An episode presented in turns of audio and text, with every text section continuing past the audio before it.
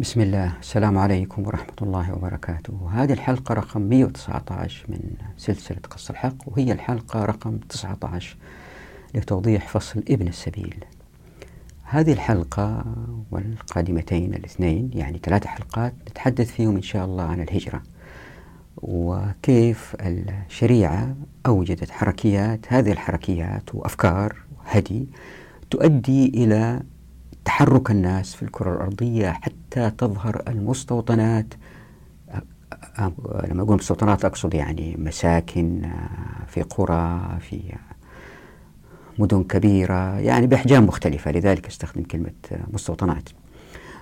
وللأصل واحد في اللغة العربية يستخدم مثلا القرى، لكن القرى في أذهان الناس الآن إنها قرية صغيرة. على العموم كيف الناس يسكنوا جماعات في الكرة الأرضية فوق مواضع الخيرات في الكرة الأرضية حتى لا يظهر ظلم، زي ما انتم شايفين هنا في الصورة مثلا. هذه الصورة من ألفين وستة عشر من جنوب أفريقيا، تبين ملعب جولف وجنبه ناس فقراء ساكنين في أكشاك أو أعشاش أو بيوت من الصفيح، من الصناديق زي ما انتم شايفين، مزحومين. فالكرة الأرضية الآن من حيث استيطان الناس، زي ما وضحت في حلقات ماضية وقلت إنه الشريعة تحاول توجد اتزان من خلال حركيات بين الكثافة السكانية ومواضع الخيرات في الكرة الأرضية، وحتى نصل إلى هذه المسألة، يعني حتى تظهر كرة أرضية من غير تلوث وفساد.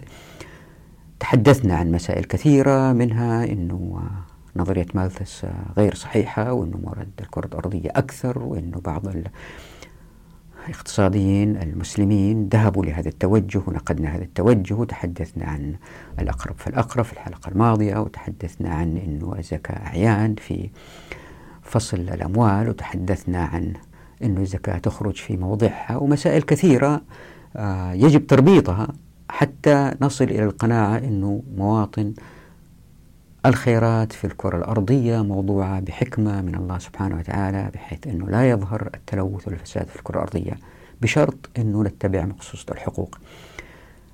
الآن هذه الحلقات الثلاثة آه رايحين نمر عليها على مواضيع مثل آه سكان الحضر مقابل سكان آه البدو اللي يترحلوا باستمرار، وهل الشريعة دفعت إلى هذا أو هذا. بعض آه مثقفين العرب وبعض الباحثين قالوا أن الشريعة تدفع للتحضر. راح نشوف أنه الشريعة تؤدي إلى اتزان، ليس بالضرورة أنه تحث الناس على التحضر والاستقرار، ولا تحثهم على الترحال، لكن المجتمعات في خلال تطورها تحتاج إلى الاثنين أحيانا. فنتحدث عن هذه المسألة، فبالتالي نتحدث عن حقوق أهل البادية مقابل حقوق أهل الحضر. ولتوضيح هذه المسألة فنمر في هذه الحلقة والحلقتين القادمتين على مسائل مثل زكاة أهل البادية، وهل هي من حق المارين فيهم أو من حقهم أو من حق أهل الحضر، وهل أهل البادية الأخذ من أهل الحضر في الفيء مثلا والغنائم. ونتحدث أيضا عن العلاقة في الاعتماد على الموارد المهمة للعيش بين أهل الحضر والبادية. وبالطبع رح نمر على نصوص في مقارنة الحقوق بين أهل الحضر والأعراب. ونثير أيضا سؤال، هل الرسول صلى الله عليه وسلم حث أهل البادية على الاستيطان أو لا؟ طيب، وما الذي يحدث إذا كان ضرب الأمة جفاف؟ هل الأمة من الأفضل لها أن تكون مجتمع رعوي أو زراعي أو صناعي؟ ومن الآيات اللي نناقشها إن شاء الله قوله تعالى في سورة السجدة، أعوذ بالله من الشيطان الرجيم، أولم يروا أننا نسوق الماء إلى الأرض الجرز فنخرج به زرعا تأكل منه أنعامهم وأنفسهم أفلا يبصرون.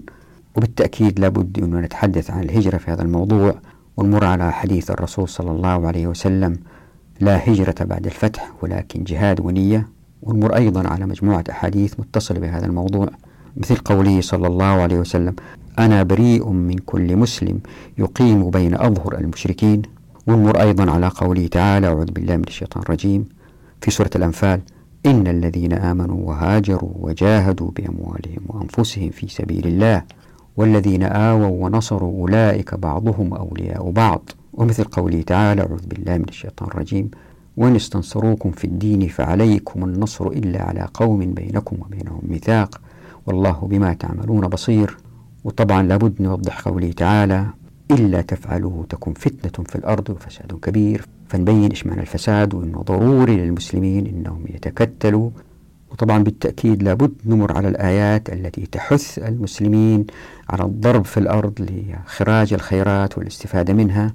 فمثلا نمر على قوله تعالى: أعوذ بالله من الشيطان الرجيم في سورة آل عمران: يا أيها الذين آمنوا لا تكونوا كالذين كفروا وقالوا لإخوانهم إذا ضربوا في الأرض أو كانوا غزا لو كانوا عندنا ما ماتوا وما قتلوا. فنمر على العديد من هذه الآيات التي تحث على الضرب في الأرض ونقارنها بالجهاد بالمال والنفس. وأيضا قوله تعالى في سورة العنكبوت: أعوذ بالله من الشيطان الرجيم: يا عبادي الذين آمنوا إن أرضي واسعة فإياي فاعبدون.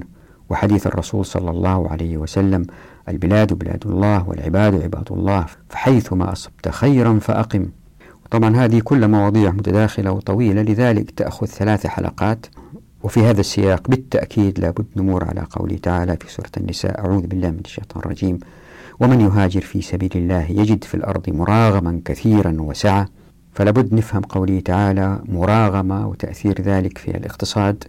وزي ما أنتم شايفين من هذه الآيات وهذه الأحاديث وهذه الآثار أنه في تداخل بينهم، بالذات إذا الواحد وضعها في إطار الاستيطان والتنمية المستدامة.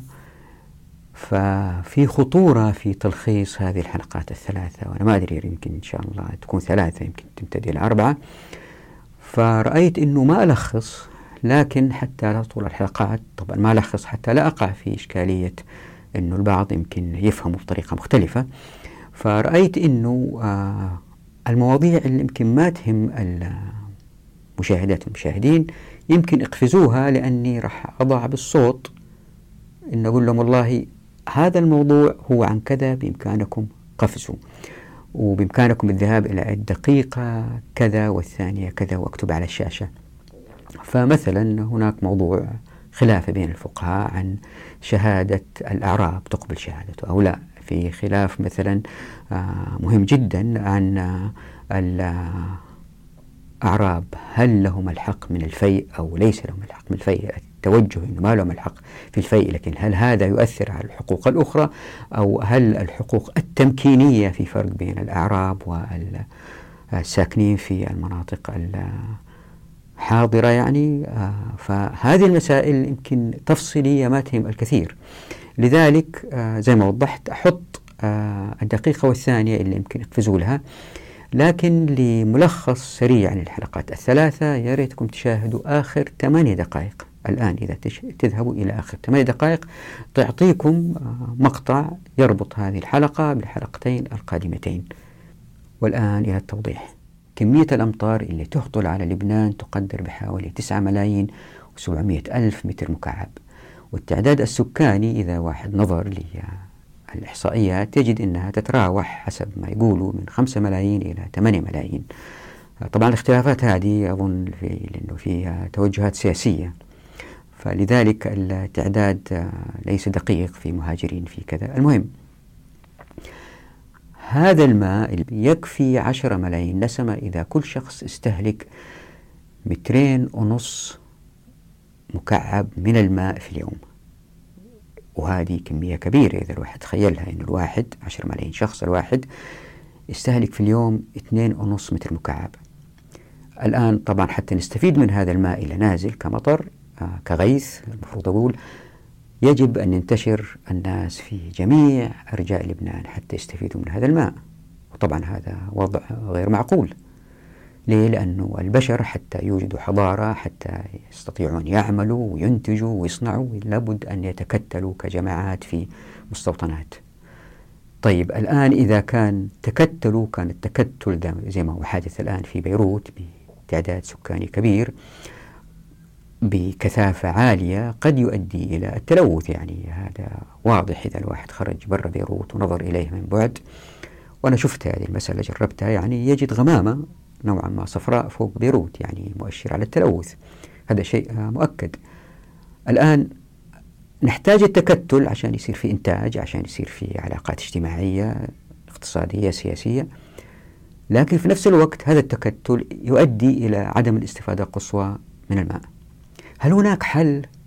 وكيف يأتي هذا الحل للاستفادة من الخيرات، وهي ليست ماء فقط، أنا ضربت الماء كمثال، ولكن من المعادن، من الأراضي الزراعية، من السدود، من أشياء كثيرة. كيف نستفيد من هذه الخيرات الموجودة مع الانتشار السكاني حتى نحصل على وضع لا يؤدي إلى التلوث ويؤدي الاستفادة القصوى من هذه الخيرات.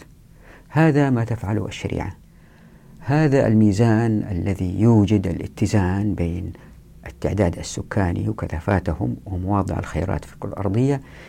يزداد هذا الميزان دقة إن لم يكن في أيدي السلطات. لماذا؟ لأن السلطات عندما تتخذ قرار استحداث المستوطنات هم بيعتمدوا على دراسات وأبحاث، هذه بالضرورة قاصرة لأنها ترى ما يروه. هذا في أفضل الأحوال إذا لم تتدخل المصالح والأهواء، لكن إن تدخلت هي كارثة. على فرض لم تتدخل الأهواء وكانوا ناس يخافوا الله أتقياء عادلين سيعتمدوا على دراسات، هذه الدراسات بالتأكيد قاصرة. ليه؟ لأنه قرار اتخاذ مدينة كمستوطنة لابد أن يخطئ. يعني واحد يقول لي بس يا جميل شوف مدينة السادس من أكتوبر ستة أكتوبر مدينة أهو حية ونشطة، أقول له نعم أنت رأيت الحل الأعور بين العمي، لكن إن كان الوضع مفتح ستظهر مدينة مفتحة وليست عوراء. أنت لم ترى البديل إن طبقنا الشريعة. فاللي يصير إنه إن طبقنا الشريعة، لأن الشريعة تؤدي من خلال فتح الأبواب في الموارد والموافقات والمعرفة تؤدي إلى زيادة نسبة الملاك. بعد كده زي ما شفنا في الحلقة الماضية طبع الملاك في مواقع أو مواقف تجعلهم يزدادوا خبرة عمرانية. فتذكروا قلنا إنه المشورة هي ليست فقط إنه الإمام أو الحاكم يستشير أهل الحل والعقد، المشورة هي أيضا حركيات وضعتها الشريعة من خلال تحديد عرض الشارع، من خلال بناء دكة في الشارع، إنه هذه المسائل تتحول إلى تفاعل بين الناس يزيدهم خبرة. وتتذكروا المثال هذا اللي ضربته، واحد كان عنده مدخنة وبيطلع منه دخان وحاول يزيد كمية الدخان، الناس الجيران وقفوه لأنه عندهم خبرة عمرانية.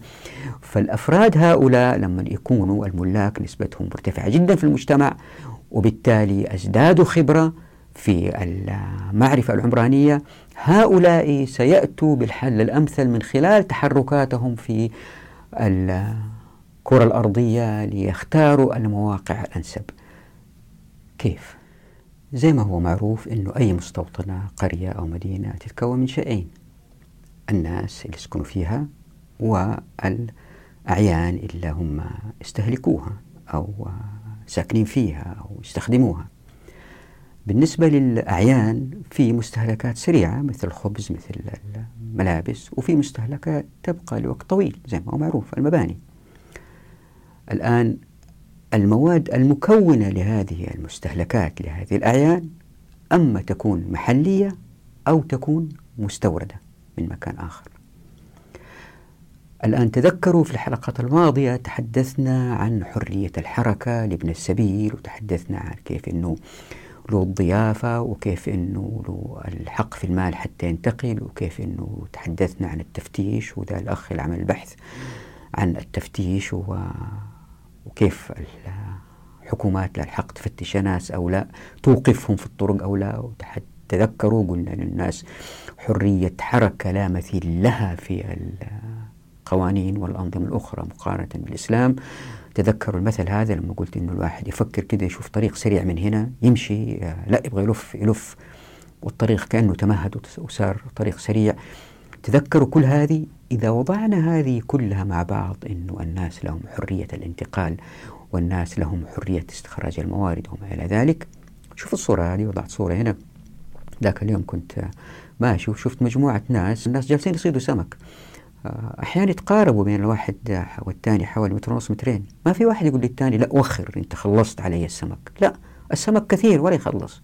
زي اللي جالسين في قاعة وبيستنشقوا هواء، الهواء كثير ولا يخلص. ما في واحد ثاني يقول له لا، يقول للثاني لا وخر عني تخلص علي الأكسجين، الأكسجين ما يخلص.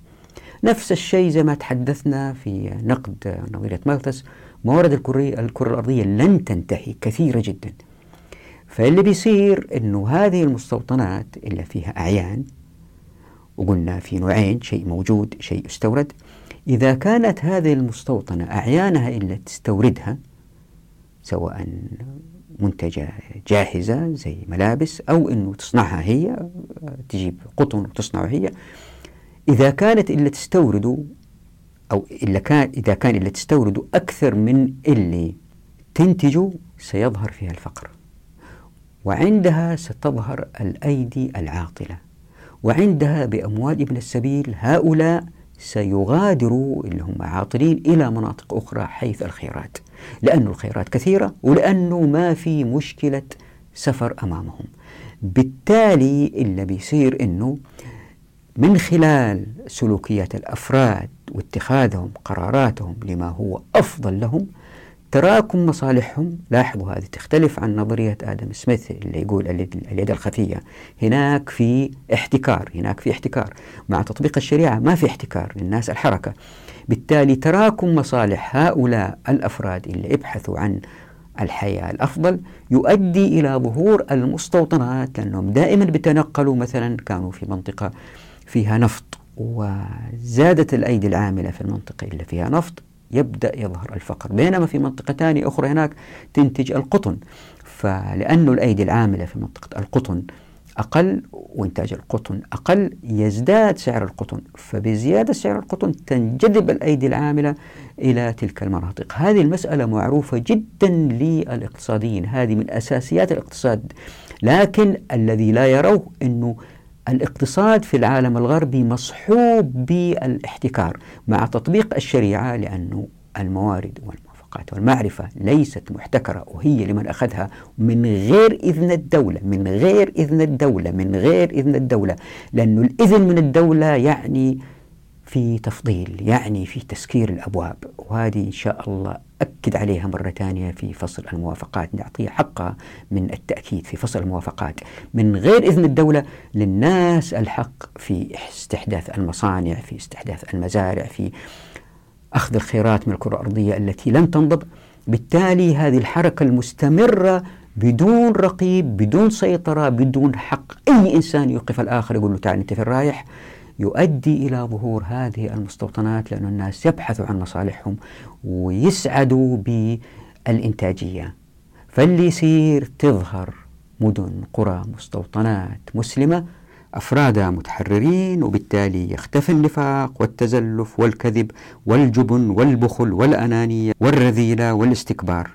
فاللي بيصير أن المجتمع يسمو يسمو يسمو، وبالتأكيد كل هذا السمو يؤدي إلى انتشار العدل والفضيلة والكرامة والنخوة والصدق والشرف والشهامة والنزاهة والتواضع والعطاء والكرم والمروءة وتركيز الناس على الإبداع والإنتاج إلى آخره. قلت أن المستوطنات زي ما هو معروف ناس وأعيان، تحدثنا سريعا عن الأعيان. بالنسبة للناس اللي يسكنوا في المستوطنات عادة هم الأيام هذه مكونين من الحكام محكومين. الحكام عادة الآن في أيديهم القرارات والصلاحيات، وبالتالي آه عندهم الأموال، فصارت المدن، تذكروا تحدثنا سابقا إنها نقاط جذب. الآن مع تطبيق الشريعة إيش اللي يصير؟ لأنه الأموال لا تذهب إلى بيت المال إلا القليل، تذكروا فصل الأموال ودولة الناس، وتحدثنا عن الأراضي، وتحدثنا عن آية الغنائم والصدقات والفيء، وبينا بالتفصيل كيف أنه شيء بسيط يذهب إلى العاصمة إلى بيت المال. بالتالي الحكام لن يكون عندهم ما يكفي من الأموال للترف والبذخ وبناء المرافق الترفيهية والاستئثار بالخدمات والمرافق زي الطرق والكهرباء والماء أكثر من المناطق الأخرى. بالتالي لن تكون العواصم أو المدن الكبرى نقاط جذب. مثلا تأخذ دولة كبيرة تحصل فيها فقط مدينتين أو ثلاثة هي الأهم، مدينة في المنطقة الشرقية، مدينة في الوسطى، مدينة في المنطقة الغربية من الدولة. مثلا تأخذ مثلا دولة أخرى فيها نهر وفيها بس مدينة واحدة هي أهم مدينة، مو معقول اللي صاير بهذا الشكل يعني.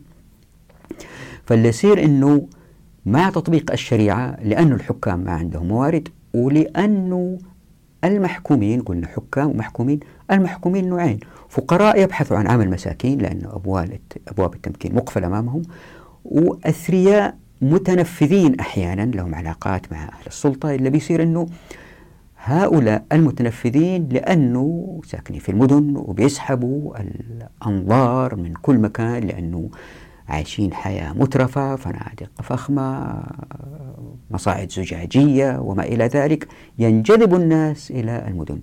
هذا كله ما هو موجود. ليه؟ لأنه مع فتح أبواب التمكين في الموارد وموافقات المعرفة ما فيش أثرياء بهذا الشكل، وبتقارب الناس في الدخل لن تظهر المدن كمدن عظمى زي ما كانت المدينة أيام الرسول صلى الله عليه وسلم والخلفاء الأربعة. كانت المدينة المنورة مدينة عادية زي باقي المدن، ولم تكن مدينة تستأثر بالخيرات نفسها وانجذبوا لها كل الناس من كل العالم. لا، كانت العراق بتزدهر، سوريا بتزدهر، الشام بتزدهر، مصر تزدهر، المغرب يزدهر، ازدهار مستمر. عندها تفقد المدن الكبرى قوتها في الجذب وبريقها، ولن تظهر هذه المدن إلا هي أساسا مدن لا تعكس إلا شراسة وخبث وشيطنة ودهاء الناس إلا متمكنين فيها، وبالتالي لن تسحب كل الخيرات من مناطق أخرى. ليه؟ لأنه هذه المدن زي ما قلت في حلقات ماضية مدن طفيلية تستهلك أكثر مما تنتج، وبالتالي تسحب لها الموارد من مكان بكل مكان، وهذا السحب فيه هدر. زائد هم لأنهم استهلكوا أكثر مما ينتجوا مع الطبقة تخدمهم أدى إلى ظهور الظلم والمزيد من التلويث. وحتى لا يظهر هذا الوضع، الشريعة بالإضافة إلى الحركيات التي تحدثنا عنها سابقا من أموال زكاة ابن السبيل والأقرب فالأقرب، جميع هذه الأشياء التي تحدثنا عنها بالإضافة إليها الشريعة أوجدت حركيات الهجرة اللي هي موضوع هذه الحلقة والقادمتين، كيف أنه الشريعة تدفع الناس للهجرة باستمرار باستمرار باستمرار. زي ما هو معروف أهل البادية أو الأعراب أو أهل الوبر هم الناس اللي يتنقلوا من مكان إلى آخر بحث عن المواد الغذائية، بحث عن حياة أفضل، مصادر المياه، ما إلى ذلك. وفي نفس الوقت الإنسان إذا نظر للشريعة يلحظ أنه يمكن في حركيتين متناقضتين، لكن هاتين الحركيتين ليسوا متناقضتين، هما يكملوا بعضهما البعض. الحركية الأولى أنه زي ما لأهل الحضر أيضا لأهل الوبر للفقراء بينهم الحق في الزكاة من الأغنياء، فإلا بيصير أنه وكأنه الشريعة حتى يستمر هؤلاء يتنقلوا من مكان لآخر ما تمنعهم من ذلك، ولأنه بتأخذ أموال الأغنياء منهم إلى فقرائهم، فإلا بيصير أنه هذه الجماعة يمكن تستمر على طول تتنقل من مكان لآخر. في حركية تانية بعض الباحثين قالوا أنه الإسلام يدعو إلى التحضر والتكتل، عشان الأمة تكون قوية يجب أن تتكون من جماعات قوية، والجماعات هذه ما تصير قوية إلا إذا كانت سكنت جماعات مع بعض ومستقرة، وهذا الاستقرار وهذا التجمع يؤدي إلى المزيد من القوة والمزيد من التمكين. يعني عندنا حركية بالذات إذا كان نظرنا إلى زكاة أهل الوبر وأنها تعطى من الأغنياء إلى الفقراء، وليسوا بالضرورة فقراء هؤلاء أهل الوبر، يمكن واحد أو أربع خمس أنفار بيبحثوا عن معدن نادر في منطقة واستمروا شهر شهرين وخلص أكلهم، يمكن يجوا يسكنوا جنب هدول أهل الوبر ولهم الحق في الزكاة. هذه نوضحها إن شاء الله، لهم الحق في الزكاة، فإلا بيصير إنه يمكن هدول ينجذبوا ويصيروا من أهل الوبر. يعني الشريعة ما وقفت أمام أهل الوبر من خلال الزكاة، وفي نفس الوقت حثت على التحضر أو الاستقرار. الآن الحركيتين تبدوان وكأنهما متناقضتين، في الحقيقة هم يكملوا بعض. كيف؟ زي ما هو معروف أهل الوبر في العادة بينهم تجانس وتقارب وترابط أكثر من السكان في المدن، لأنه المدن من جهات مختلفة، طبقات مختلفة، أجناس مختلفة، بينهم أهل الوبر في بينهم تجانس كبير، وبالتالي الفارق الطبقي بينهم قد لا يكون كبير جدا زي ما هو في المدن، وبالتأكيد بعضهم أغنى من بعض. لكن أيضا بالتأكيد إذا ما عندهم مئات من الإبل أو مواشي عندهم العشرات على الأقل، فوضعهم المالي جيد. فكما فعلت الشريعة في أهل الحضر بحب زكاة أغنيائهم في فقراءهم، فعلت الشيء ذاته في أهل الوبر.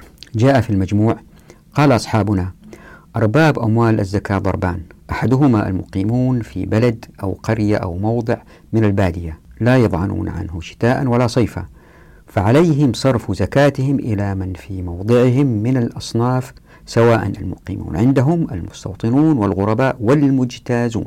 هذه نقطة مهمة. يعني زكاة أهل الوبر تعطى للناس إلا حولهم، إلا معاهم مستوطنين أو غرباء أو مجتازين. والضرب الثاني أهل الخيام المتنقلون، وهم صنفان: أحدهما قوم مقيمون في موضع من البادية لا يضعنون عنه شتاء ولا صيفا إلا لحاجة، فلهم حكم الضرب الأول، فيصرفون زكاتهم إلى من في موضعهم، فإن نقلوا عنه كانوا كمن نقل من بلد إلى بلد.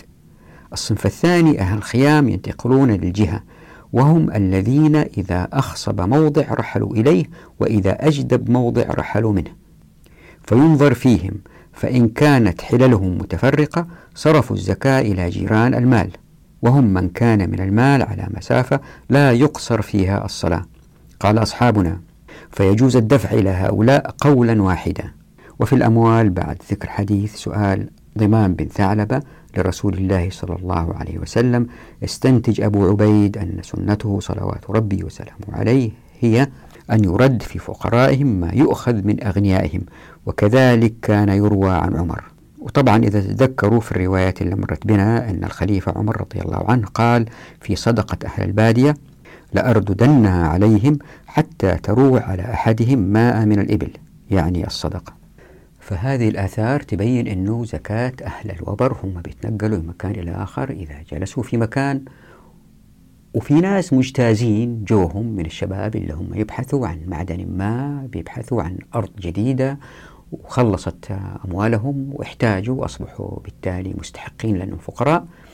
فلأنهم مجتازين أو لأنهم مثلا كانوا ساكنين في منطقة وبادئين حياتهم وهم فقراء لأنهم وجدوا أرض فيها خير، وجو أهل وبر مارين وكانوا مجتازين فيهم، إلا بيصير أنه لهؤلاء الشباب الحق في الزكاة. يعني الزكاة تقريبا أتتهم إلى مكانهم وهم بيشتغلوا، أو هم الشباب هذول مجتازين وشافوا منطقة فيها أهل وبر وعندهم خير كثير وهم محتاجين، بيستقروا عندهم حتى يستقوا أكثر، حتى يستمروا أكثر في البحث عن المعادن. ففي هذا خير كثير للناس اللي هم بيضربوا في الأرض عشان يبحثوا عن خيرات الكرة الأرضية. يعني الواحد يمكن يستنتج أنه الإسلام ما يحارب أهل الوبر في هذه الحياة لأنه فيها فائدة، لكن في نفس الوقت إذا تتذكروا في فصل دولة الناس تحدثنا عن أنه الإسلام يحث على التحول من دار التعرب إلى دار الهجرة. وتتذكروا في حديث بريدة ووصية الرسول صلى الله عليه وسلم أنه إذا أمر أمير على جيش بأنه يدعوهم للإسلام، وأن يخبرهم بأنهم إذا فعلوا فإن لهم ما للمهاجرين وعليهم ما على المهاجرين، فإن أبوا أن يتحولوا أن يخبرهم أنهم يكونون كأعراب المسلمين، يجري عليهم حكم الله الذي يجري على المسلمين، ولا يكون لهم من الغنيمة والفيء شيئا إلا أن يجاهدوا مع المسلمين.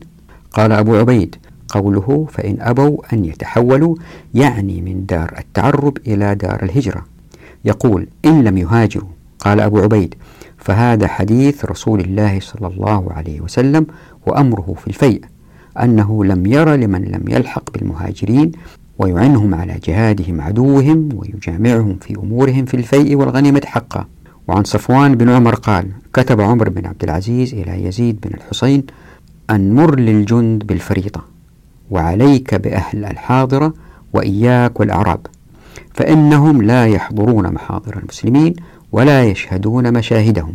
مثل هذه الآثار عن علاقة أهل البادية بالحاضرة أثرت جدل حول مسألة التفضيل مثلا. فينوه الجنيدي في كتاباته أنه أبو عبيد هو أول من أثار مسألة التفضيل هذه في العطاء، لكن السؤال هو آه بالنسبة لمقصوصة الحقوق، هل هناك تفريق في التعامل بين أهل البادية والحضر؟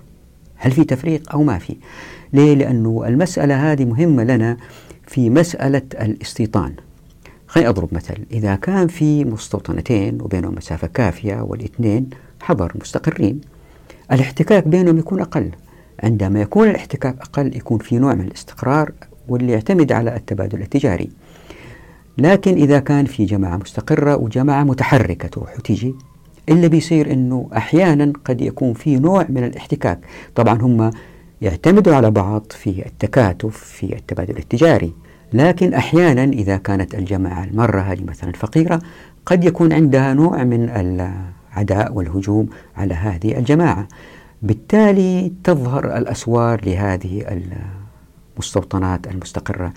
إلا لاحظته لما رحت هذه درعة في جنوب المغرب أنه في مستوطنات يسموها القصور، وهي عبارة عن مبنى كبير جوا خمسين مية مئتين منزل، ناس ساكنين مستقرين بطرف الوادي يعيشوا على المزارع اللي يملكوها في هذا الوادي.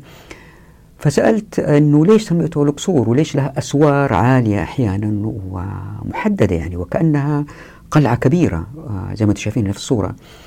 فكانت الإجابة أنه لأنه كان في احتكاك مع أهل البادية أحيانا حتى يحموا أنفسهم من غزو أهل البادية، إلا كان أحيانا يقع بنوا هذه الأسوار، فظهرت هذه المدن كعرف.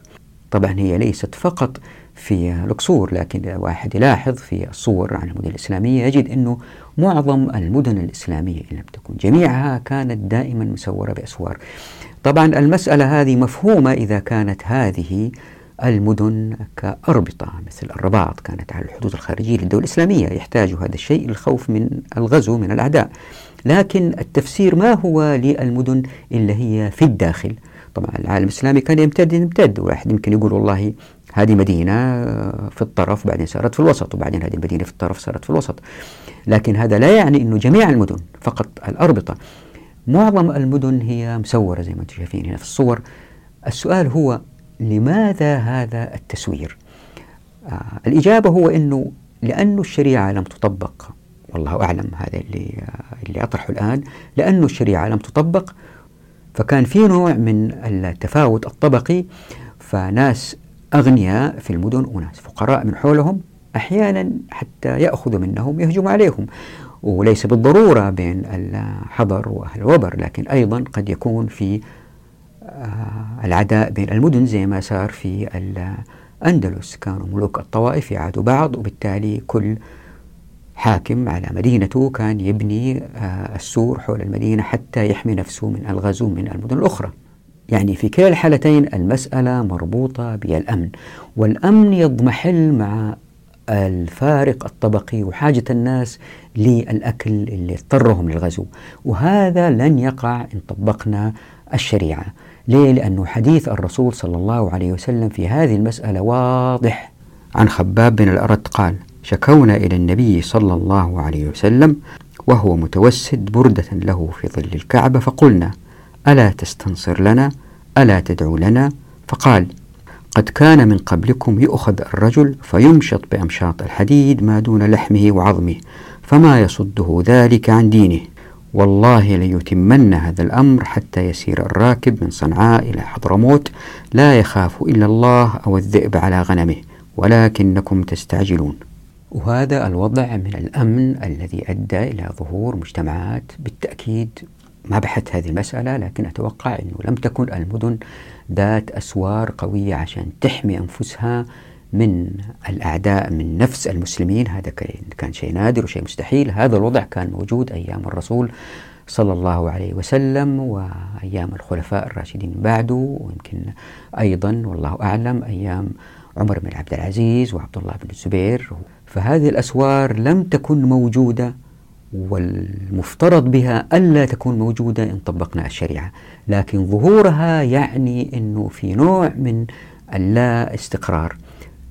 انتبهوا هنا في مسألة مهمة، آه في فرق في فرق بين الأحياء السكنية داخل المدن اللي عليها بوابات زي ما انتم شايفين هنا في الصورة، وهذا موضوع موضح في كتاب عمارة الأرض. الحارات السكنية في المدن الإسلامية كان لها بوابات، وبعدين واحد يدخل من هذه البوابة يجد طريق نافذ أو طريق طويل، أيضا في بوابات تؤدي إلى حارات وبعدين إلى آه مساحات أكبر، آه أفنية كبيرة مثلا أو عرصات أو لها أسماء مختلفة تؤدي بعد كذا إلى الدور أو المنازل. فالتركيبة كانت فيها بوابات، هذه البوابات تعني تعني أن الناس اللي ساكنين داخلي داخل هذه البوابات هم أقوياء ضد السلطة المركزية، لذلك كان لهم الحق في وضع هذه البوابات. السلطة ما تقدر تدخل في شؤونهم. مثلا إذا كان في حارة فيها مئة بيت، الواحد يفتح بوابة ويدخل على شارع يجد فيه شوارع بوابات تؤدي لشوارع أخرى، كل شارع مثلا فيه عشرة خمسة بيوت. وجود هذه البوابات مؤشر على الاستقلالية وعلى قوة السكان، وهذه تختلف عن بوابات المدن. ليه؟ لأنه في سور يحيط بهذه المدينة عالي حتى يحمي هذه المدينة من الأعداء. السبب لهذه البوابات هو موضوع أمني. البوابات داخل المدن هو تمكين للسكان، في فرق بين النوعين، انتبهوا لهذه المسألة. خلينا نفكر في السؤال هذا، أي مجتمع أفضل؟ مجتمع يعتمد تماما في حياته على المستوطنات المستقرة ما في بدو رحل، أو مجتمع معظم أفراده يتنقل باستمرار؟ أيهما أفضل؟ خلينا نقول مثلا تقدمت المعرفة وصارت المصانع يعني بأحجام صغيرة ممكن نقلها من مكان لمكان، والناس دائما يبغوا يعيشوا في مناطق حلوة يعني مثلا، فيتنقلوا من مكان لآخر ويغيروا. هذا ممكن مستقبلا إذا الواحد فكر في الموضوع كيف أنه الناس اكتفوا بالأساسيات وبطريقة مريحة جدا، عندهم أكلهم وشربهم ويقدروا يصنعوا ملابسهم ببساطة من مواد مختلفة تنتج يعني الحضارات المختلفة وتتبادل ما بينها، تنتج هذه المصانع الصغيرة اللي يمكن تحريكها. هذا ممكن يعني نوع من التفكير البعيد على مستوى بعيد يعني في المستقبل. هذا قد يأتي يعني زي الفانتازيا، يعني زي أني كأني بحاول أسوي حاجة يعني فيلم خيالي مثلا يعني. طيب، فهل ممكن الحياة اللي هي مبنية على الترحال تتطور لدرجة أنه نعيش بنفس الراحة اللي عايشين فيها الآن؟ عندنا سيارات، عندنا مثلا منازل متحركة، عندنا والجماعة قبيلة واحدة تتحرك مع بعض وتسكن منطقة لمنطقة ويصير في تغيير في البيئة، وهذه حاجة حلوة، مش عايشين في نفس المكان نفس الطبيعة، لا في تغيير. هذا قد يحدث مستقبلا. يعني أمة متقدمة تقنيا جدا جدا جدا لدرجة أنها على طول تقدر تسافر. فأي الحالين أحسن؟ أنه ناس استقروا ولا ناس يفضلوا يسافروا؟ في نفس الوقت ممكن يثير السؤال أيضا أنه طيب لا، نحتاج الاثنين، نحتاج مين أكثر، المستقرين أكثر أو إلا هم يسافروا أكثر؟ طبعا زي ما احنا عارفين من التاريخ اللي مر في العصور كلها وليس فقط العالم الإسلامي، أنه المجتمعات اللي هي تنتقل في الغالب هي مجتمعات قبلية، يعني تعتمد على الدم في النسب.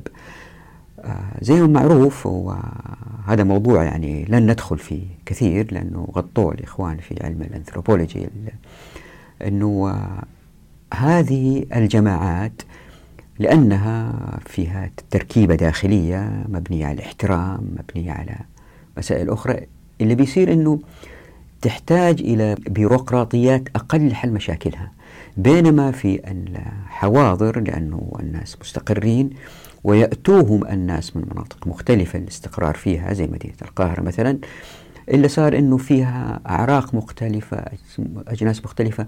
بمرور الزمن اللي بيصير أنه العلاقة المبنية على النسب بالدم تضمحل وتحل محلها علاقات أخرى مبنية على المهنة، على الجيرة، على المذهب. هذه حارة أحناف، هذه حارة حنابلة، أو مثلا هذه حارة أكراد، هذه حارة أتراك، صحيح من نفس الجنس لكن ما في بينهم رابط قوي من حيث الدم، لكن فقط النسب إلى جماعينا. فالمشاكل اللي تحدث في هذه المستوطنات المستقرة إلا ما فيها رابط بالدم تحتاج إلى نوع من البيروقراطية أحيانا إلى حلها. فأي الوضعين أفضل؟ نحتاج هذه أو هذه؟ طبعا واحد يمكن يقول آآ آآ يعني أيضا من الفانتازيا العلمية، يعني أنه البدو الرحل نحتاجهم دائما لأنه بيعطونا مواد أساسية مثل الحليب الجبن وكذا، مواد طبيعية خالصة مئة بالمئة. واحد تاني يقول لا والله الآن مع تقدم التقنية في المزارع الكبيرة المستقرة للأبقار التي تنتج زي هولندا مثلا، لا ما هم رحل ولا شيء، ينتجوا أكثر المستهلكات، فيها كثير مستهلكات في العالم الجيدة الجودة في الحليب في الأجبان وما إلى ذلك. فيمكن يكتشفوا مستقبلا أنه الحليب من البدو الرحل أفضل بكثير من هذه الأبقار المستقرة في مكان مغلق مسكر. بالعكس هذه اللي ترحل هي أو تتحرك مع السكان حيثما يتحركوا هي الأفضل بكثير، يعني قد يثبت هذا مستقبلا زي ما شفنا في جنون البقر والأمراض هذه التي تظهر آثارها بسبب سوء التغذية. فقد يكون هذا شيء مخفي، أنه وضع الأبقار مع بعض بكميات كبيرة أو الدجاج مع بعض بكميات كبيرة في نوع من التلوث الذي يؤذي الإنسان على فترات بعيدة، يعني نشوف آثارها بعد فترات بعيدة. فمثل هذه المناقشات تثير السؤال أيهما أفضل؟ طبعا لأي إنسان عادي الآن يقول بكل بساطة الاستقرار أفضل. ليه؟ لأنه جميع المنتجات اللي ينتجوها البدو الرحل نستطيع الحصول عليها الآن بالتقدم المعرفي في المستوطنات اللي هي مستقرة. حتى أوضح ما تحاول الشريعة فعله تجاه هذا السؤال، يعني هل نحتاج كأمة قوية عزيزة الناس عايشين فيها سعداء أن تكون المستوطنات مستقرة، أو يكونوا السكان في ترحال دائم، أو مزيج بين الاثنين؟ وإذا كان مزيج بين الاثنين بنسبة كم؟ هل ممكن نصل إلى هذه النسبة إذا كانت مزيج ولا لا؟ الآن تذكروا مهم جدا أني بيّنت في حلقات ماضية وهذه الحلقة أيضا عدتها وكررتها أنه لابد أن يكون القرار فردي أو لجماعة مع بعض مستقل عن الدولة، يعني ليست الدولة التي تقرر للناس أين يسكنوا. يعني الدولة ما عندها الموارد المالية عشان توجد نواة للمدن كما تفعل الدول الحاضرة.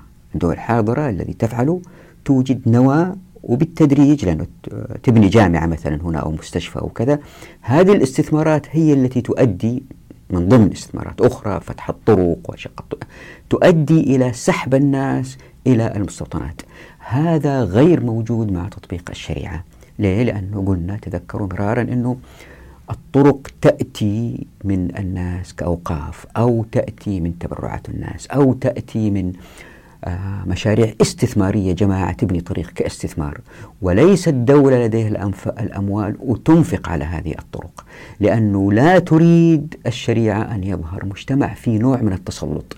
التسلط وباء يخرب كل الأمة، حتى لا يظهر هذا الوباء التسلط.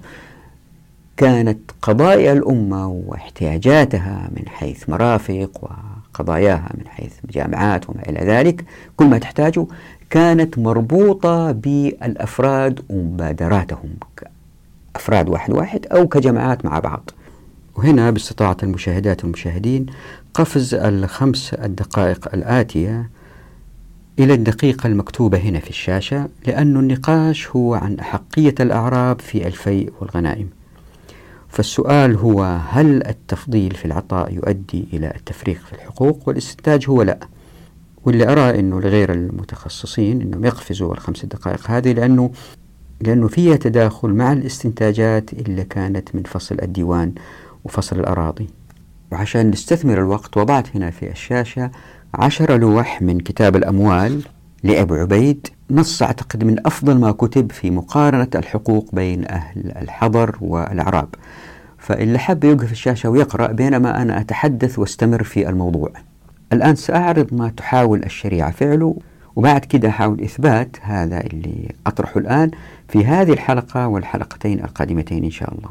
إذا تتذكروا في هذه الحلقة قلت إنه في نوع من التفضيل للحضر على البدو في مسألة العطاء، واللي وجدته من البحث إنه هذه مسألة مستحدثة، لأنه إذا تتذكروا زي ما مر بنا في الفصول السابقة فإنه لا مال للدولة إلا القليل. وطبعا هذا الاستنتاج أتى بعد المرور على آيات الفيء والغنائم والصدقات، وهذا القليل إن قسم فلا يقسم إلا بما أمرت به الآيات الثلاثة.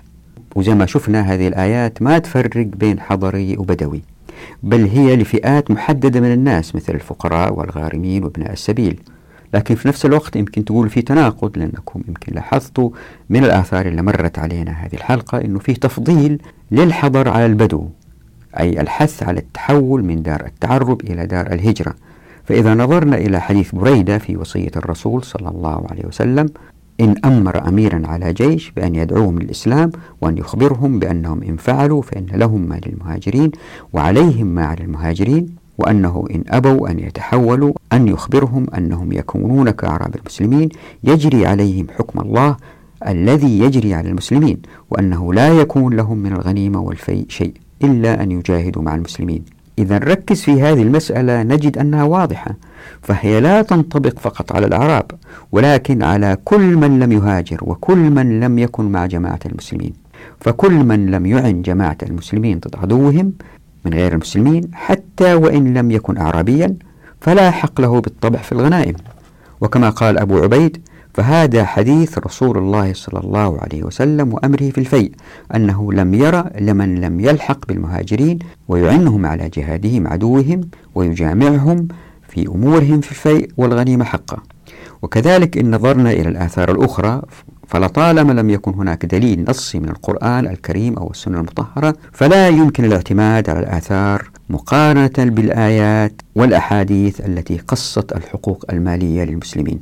وزي ما لاحظت في الحديث في فصل الديوان أنه العمل العسكري كان عبادة بعدين أصبح وظيفة، وبالتالي كان لأهل الحضر الحظ الأوفر لأنهم كانوا في الديوان.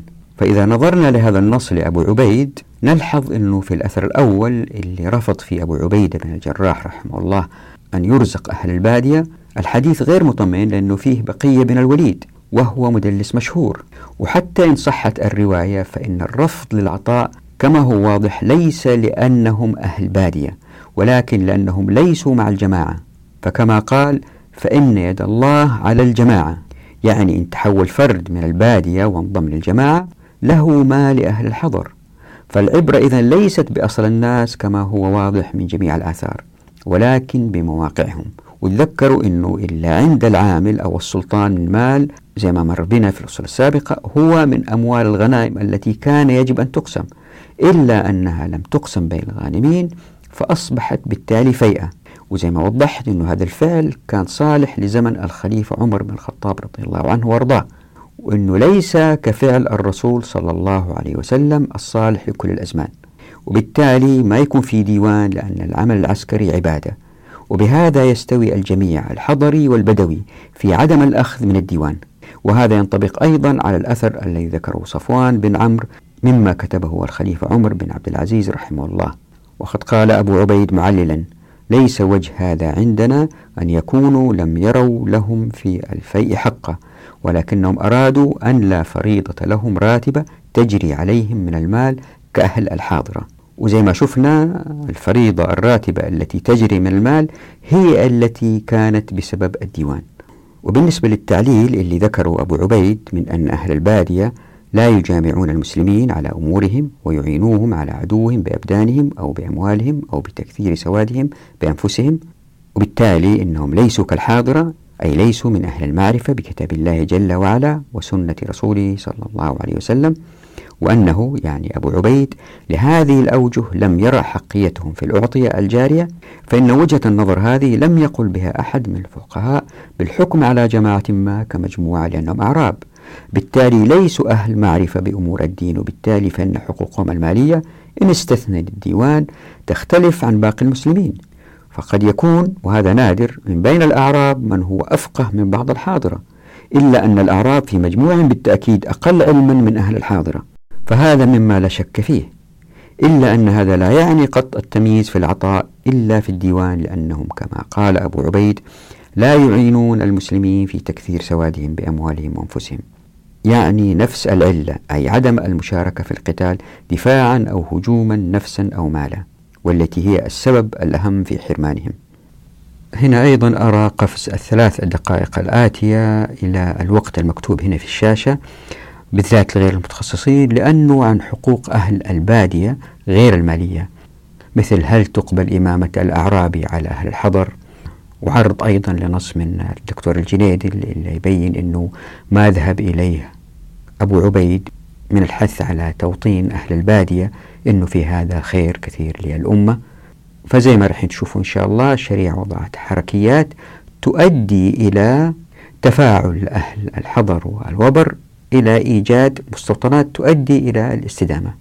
وبالنسبة للحقوق الأخرى غير المالية ما في فرق بين أهل البادية والحاضرة إلا في اختلافات بين الفقهاء، وهذه الاختلافات لا تؤثر في الحقوق التمكينية، مثل تردد بعض الفقهاء في جواز إمامة البدوي على الحضر، فقد تردد بعض الفقهاء في رفض شهادة أحد من الأعراب لأنه أعرابي فقط. وبكذا الواحد يمكن يقول بأن حقوق أهل البادية المالية زي ما وضح أبو عبيد مثل باقي المسلمين، فعلى الإمام والمسلمين نصر أهل البادية والدفاع عنهم بالأبدان والأموال إن تعرضوا لغزو ما، وعلى المسلمين إعانتهم إن أصابتهم جائحة أو جدوبة، وعلى المسلمين أيضا معاونتهم إن وقع بينهم الفتق في سفك الدماء، وطبعا إذا كان بالإمكان رتق ذلك الفتق وإصلاح ذات البين وحمل تلك الدماء بالمال. هذه الحقوق الثلاثة واجبة لأهل البادية كما يقول أبو عبيد، ويثبت من خلال الآثار. ويمكن من أهم الآثار أن عمر رضي الله عنه كان لا يعطي أهل مكة العطاء ولا يضرب عليهم بعثا برغم أنهم ليسوا من أهل البادية. البعث تحدثنا عنها بالتفصيل في فصل الديوان، يعني وكأنه عاملهم كأهل البادية. وفي الوقت ذاته إذا تتذكروا منع العطاء عن ابن عاصم الذي تزوج رضي الله عنهما. باختصار فإن التفضيل بين الأعراب وأهل الحاضرة هو في الفيء والذي سببه الديوان. وإذا تتذكروا نقدنا الديوان في فصل الأراضي وفصل دولة الناس والديوان، وقلنا إنها مسألة مستحدثة. لكن في الحقوق التمكينية الأخرى باختصار ما في فرق بين الأعراب وبين المستقرين في الحضر. الآن خلينا ننظر لتأويل القرطبي لقوله تعالى في سورة التوبة: أعوذ بالله من الشيطان الرجيم، الأعراب أشد كفرا ونفاقا وأجدر ألا يعلموا حدود ما أنزل الله على رسوله والله عليم حكيم. هذا التأويل للقرطبي اللي وضعته في ست لوح وطبعا ما في داعي نقرأه، هو من أفضل ما كتب الذي يوضح حقوق الأعراب باختصار. وزي ما أنتم لاحظين من الشاشة هنا أنه في تفاصيل كثيرة ما نبغى ندخل فيها، في اختلافات فيها بين الفقهاء مثل قبول شهادة أو إمامة أهل البادية.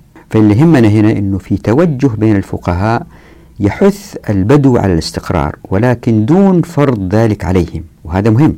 وقد لخص الدكتور الجنيدي موقف أبو عبيد مؤيدا بالقول: نرى أن اتجاه أبي عبيد إلى بحث هذه المسألة من الجديد في فقه أبي عبيد الاقتصادي اتجاههم منه إلى حفز همة البادية إلى التوطن والاستقرار حتى يستفاد من العنصر البشري، وهو أهم وسيلة للتنمية الاقتصادية، فجهود البادية المبعثر لا فائدة منها.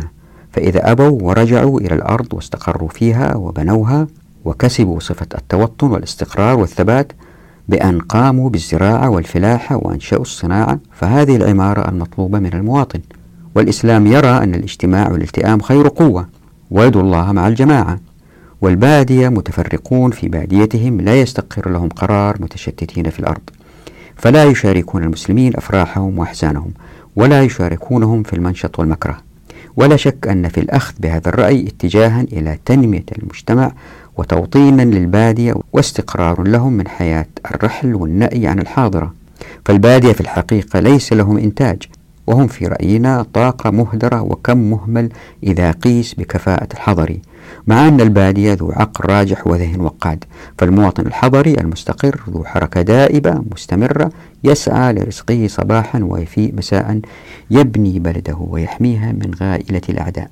طيب هنا يظهر سؤال: هل حث الرسول صلى الله عليه وسلم الأعراب على الاستقرار في المدن؟ الرسول صلى الله عليه وسلم حث المسلمين في مسائل كثيرة، مثلا حثهم على الزواج.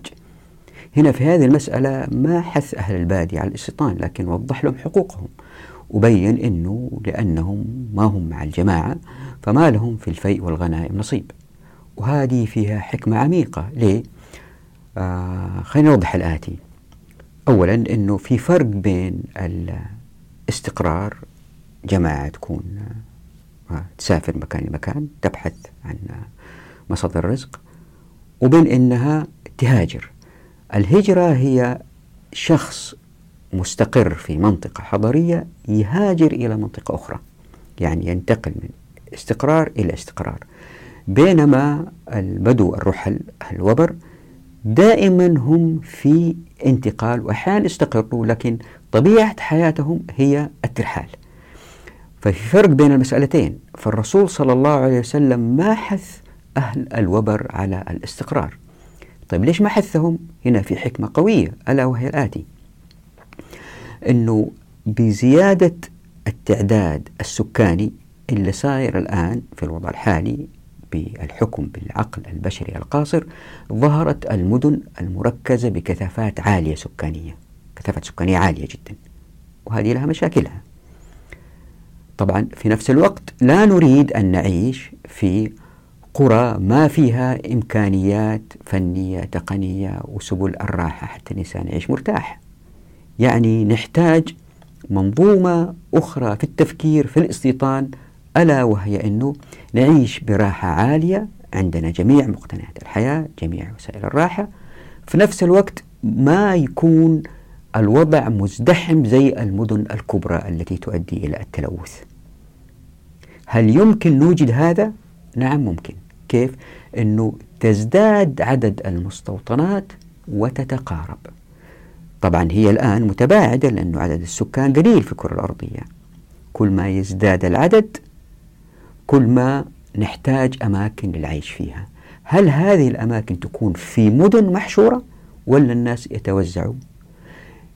تخف مشاكل التلوث ومشاكل الاقتصاد ومشاكل نقل الموارد من أماكن إلى أخرى إذا كان تفرق الناس من غير التنازل عن سبل الراحة، وهذا يأتي من تفاعل أهل الوبر بأهل الحضر. كيف؟ وهذا اللي راح أثبته في الحلقاتين القادمتين إن شاء الله، ألا وهو من خلال الهجرة.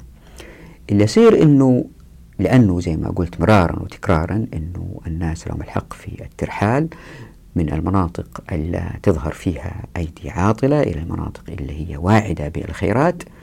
عملية الترحال هذه حتى تكون سلسة ومستمرة وميسرة، وإذا كان حكمنا بالشريعة والناس متقاربين في الدخل، نحتاج أهل الوبر يكونوا موجودين. ليه؟ لأن الناس عندما ينتقلوا، بالذات إذا لم يكن عندهم زاد يكفي أو إذا لم تكن عندهم آه طائرات وسيارات. طبعا الآن في طائرات وسيارات، لكن هذه مش كل الناس يقدروا آه يشتروا تذكرة، فمع تطبيق مقصود الحقوق يستطيع الكثير السفر بالبر. عندها في دور مهم لأهل الوبر، لأنهم هم بيتنقلوا باستمرار وعارفين من خبرتهم أماكن توفر الخيرات، مستقرين فيها لمدة معينة وانتقلوا. الناس في السفر يمروا من خلالهم حتى يتزودوا بالقوت، ويمكن يروحوا الأماكن اللي هم فيها ويستقروا حولهم، وبالتالي تلك المناطق تصير حضرية مدنية. فهذا التفاعل يعطوهم زاد ويدلوهم بالمعرفة على الأماكن اللي يمكن يسكنوا فيها. هذا التفاعل أدى إلى أنه سيؤدي إن شاء الله إن طبقت الشريعة المستوطنات تزداد في العدد باستقرار هؤلاء المستقرين الحضر إلى هجرتهم إلى مناطق أخرى. فالهجرة حركية مهمة جدا أوجدت الشريعة زي ما نشوف في الحلقتين القادمتين، مهمة جدا لاستحداث هذه المستوطنات الجديدة. وكل ما تكتر المستوطنات والمجتمع راقي جدا في تقنيته، كل ما كانت الحياة أسعد من غير تلويث. ليه؟ لأنه حصلنا على الميزات الموجودة في المدينة من غير كثافة عالية في المستوطنات. وبزيادة النمو السكاني في الكرة الأرضية إلى المزيد من المليارات، وباستقرار الناس أكثر وأكثر، اللي بيصير أنه الحضارة البشرية تزداد سعادة من غير ما يلوثوا الكرة الأرضية مهما زاد تعداد السكان، لأنه في مبادئ الضرر والضرار وفي مبادئ أخرى إن شاء الله نتحدث عنها. كل هذه تشتغل مع بعض من خلال الهجرة ومن خلال الحاجة إلى أهل الوبر، تؤدي إلى إيجاد المستوطنات الكثيرة المتقاربة التي ستكفي سكان الكرة الأرضية مهما زادوا في التعداد السكاني. وطبعا ما ننسى أيضا أنه هذه المستوطنات عندما تكثر بالتأكيد المسافات بينها تقل، وبالتالي الحاجة إلى أهل الوبر تقل للأمة. فاللي بيصير أنه بالتدريج أهل الوبر، لأن المسافات متقاربة جدا بين السلطنات، هم سيتحولوا إلى أهل الحضر. طبعا هذه الحركية، التحول من أهل يعني مجتمع يعتمد على أهل الوبر أكثر إلى مجتمع يعتمد على الاستقرار أكثر، أيضا قد يأتي زمان وتنقلب. راحين نوضح هذه ليه، لأنه خلينا نقول صارت حروب وفنيت الحضارة هذه الموجودة، وبدأوا الناس يحتاجوا إلى البحث عن مصادر المياه لأنه يبغوا يعيشوا، فبالتالي المدن يمكن ما يكون فيها مياه، فيبدأوا الترحال مرة أخرى. فالشريعة وضعت حركيات تمكن المجتمع دائما أن يكون عزيز، ينتقل من مجتمع يعتمد على أهل الوبر أكثر إلى مجتمع يعتمد على أهل الحضر أكثر. فهذه الحركة البندولية موجودة في الأمة دائما باستمرار حسب ما تحتاج الأمة. طبعا هذا موضوع طويل ما انتهى ويأخذ الحلقتين القادمتين إن شاء الله، فيجب أن نقف هنا لأننا أطلنا. نراكم على خير، في أمان الله ودعواتكم.